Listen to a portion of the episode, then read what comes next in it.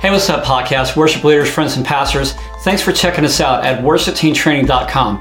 Here's today's confession Four ways I handle discouragement. This has helped me through all my ministry and continues to this day. Number one, give yourself permission to feel it, but just don't stay in it.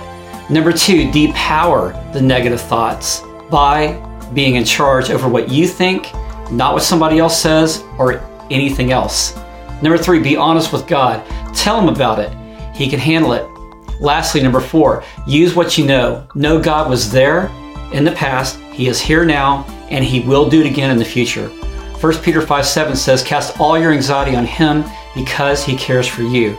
For more, download our episodes on the Worship Team Training Podcast. See you next time.